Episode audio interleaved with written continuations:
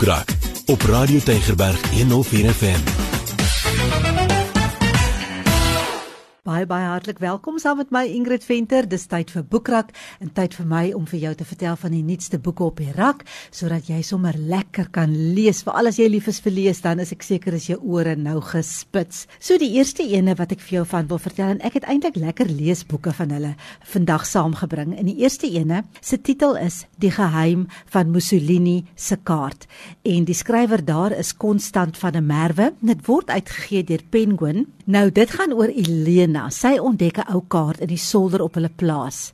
Dis 'n kaart wat haar Italiaanse oupa as 'n krygsgevangene in die Tweede Wêreldoorlog Suid-Afrika toe gebring het. En dit is 'n groot fonds want dit kan lei na 'n groot goudskat wat uh, Mussolini, daai diktator ja, in die oorlogsbunkers weggesteek het. Dan wys hy hierdie kaart vir haar vriend in Stellenbosch. Hy sê historikus, sy naam is Ernst en dan gaan alles verkeerd. Hy word vermoor. Daar's chaos want sy is ook op die toneel, maar dit is nie sy nie. Sy word verdink en sy moet vlug.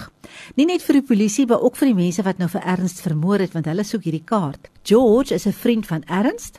Hy word teen sy sin by hierdie vlugtog ingetrek. Maar wanneer sy eie familie se lewens in gevaar kom, dan moet hy 'n paar baie moeilike besluite neem en hy moet besluit gaan hy Elena aan haar eie lot oorlaat of gaan hy haar help om hierdie skat via die Vatikaan in die hande te kry. Jy weet, ek moet vir jou sê as jy al by die Vatikaan was, ek het die voorreg gehad, dan is dit nogals lekker om hierdie te lees, maar uh, as jy nog nie daar was, jy gaan dit ook lekker wees om dit te lees. As jy hou van van die boeke van Dan Brown, ek weet nie of jy nou weet van wie ek praat nie, maar baie mense sal weet, dan dit is in daai styl geskryf, soos die boeke van Dan Brown. Dan gaan jy dit geniet. Die geheim van Mussolini se kaart, konstant van 'n merwe, uitgegee deur Penguin.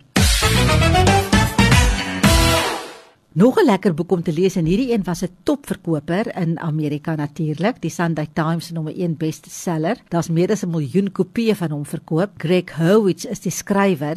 Die boek se naam is Dark Horse.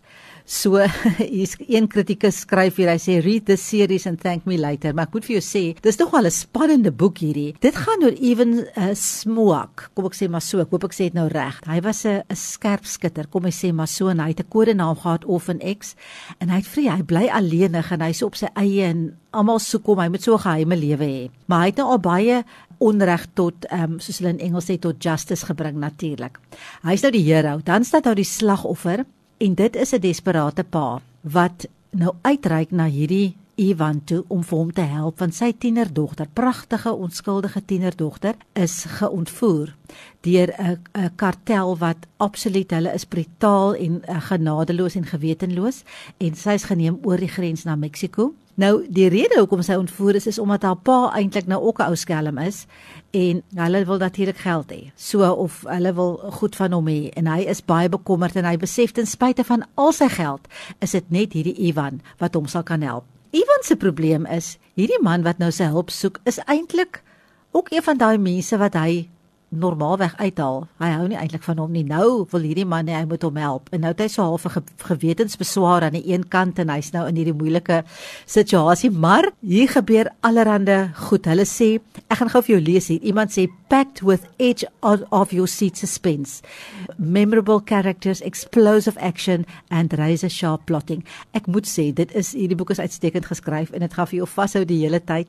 So as jy hou van sulke tipe boeke, dit is 'n regte thriller dink ek hierdie. Greg Howich Dark Horse en dit word uitgegee deur Penguin Random House. Dan nog 'n lekker leesboek, maar daarom so bietjie meer op 'n ander trant as daai ene wat vir jou so gespanne maak, is die boek van Lisel Vermaak. Die titel is Ons almal het 'n storie. Ag, dit is so mooi boek geskryf. Dit is haar eerste boek wat sy skryf. Dit word uitgegee deur Naledi en 'n uh, eh, sy sê jy weet elkeen se lewe het 'n storie. Of jy nou 'n bekende persoon is en of jy nou 'n belangrike persoon is en of jy nou bedees is, maak nie saak wie jy is nie. Jou lewe het 'n storie. En hoe die lewe ontvou en hoe jy die vreugdes in die aanslag wat jou kant toe kom hanteer, vertel iets van jou. Nou sy vertel haar storie natuurlik en dit gaan oor 'n gewone paartjie, jonk en verlief. Hulle bou 'n lewe saam, hulle kry finansiëel saam swaar. Hulle is op 'n stadium ver van die Here af, leef hulle. Daar kom 'n wig tussen hulle. Byna byna word 'n mooi huwelik vernietig. Dis die storie van die dood van geliefdes en hoe mens probeer om sin te maak van al hierdie slegte goed wat met jou gebeur wat jy eintlik nie kan verstaan nie. Van om 'n weduwee te wees op 48 met 'n jonger tienerdogter en die hartseer oor oupas en 'n pa wat binne 'n maande van mekaar af gesterf het en dan besluit sy sy gaan oppak en sy gaan na 'n nuwe provinsie toe na sy 29 jaar in een dorp gebly het. So sy sê Lisel vermaak sy hierdie is haar storie. En sy sê nie elkeen wat dit lees gaan noodwendig met my saamstem nie. In die storie kan jou dalk skok, dit kan jou dalk verbaas, dit kan jou dalk hartseer maak en sy sê hopelik bevry en hoop gee. Sy sê sy is altyd desperaat vir 'n storie van hoop en sy hoop haar storie, haar lewensstorie verhaal gaan vir jou hoop bring. Ja, so dit is dis lekker om dit te lees en ek dink dit bring hoop en uh, sy's dapper, ek moet sê. So dit is ons almal het 'n storie deur Lisel Vermaak uitgegee deur Naledi. Ten slotte, Nina Smit se Bybeldagboek wat ek ontvang het van 'n stryk Christen Media. 365 dae van God se onbegrensde liefde. Nou Nina Smit is nou nie meer met ons nie, maar ai haar boeke is so kosbaar. En hierdie ene is ingedeel in verskillende titels soos vertroue, blydskap, beskerming, geloof is Aprilsin, troos vir my, dankbaarheid, liefde, vrede. So gaan sy aan. Maar wat vir my baie mooi is aan die begin van elke uh, uh hoofstuk, sê net maar soos by kom ons kom ons praat sommer oor Januarie, het sy nou gepraat oor vertroue. Dan sê sy die Woordeboek se definisie van vertroue is om op iemand te reken, op iemand staat te maak, jou op iemand te verlaat, om geloof in iemand se eerlikheid en betroubaarheid te hê. Maar ongelukkig is geen mens absoluut betroubaar nie.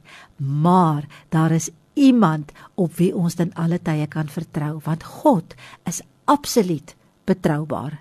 Hy is die een op wie jy jou lewe lank kan vertrou. Jesaja het dit geskryf, gaan lees Jesaja 33 vers 6.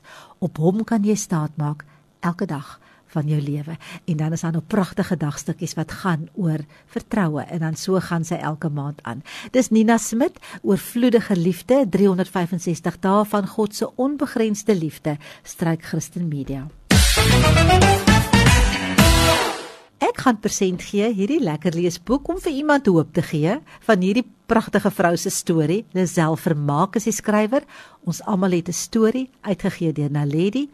So wie is die skrywer asseblief van ons almal het 'n storie. Laat weet vir ons. Dalk wen jy hierdie lekker boek, dan kan jy agteroor gaan sit, lekker lees en as jy klaar gelees het, nê, dan gee jy daai boek vir iemand anders en so versprei ons die hoop.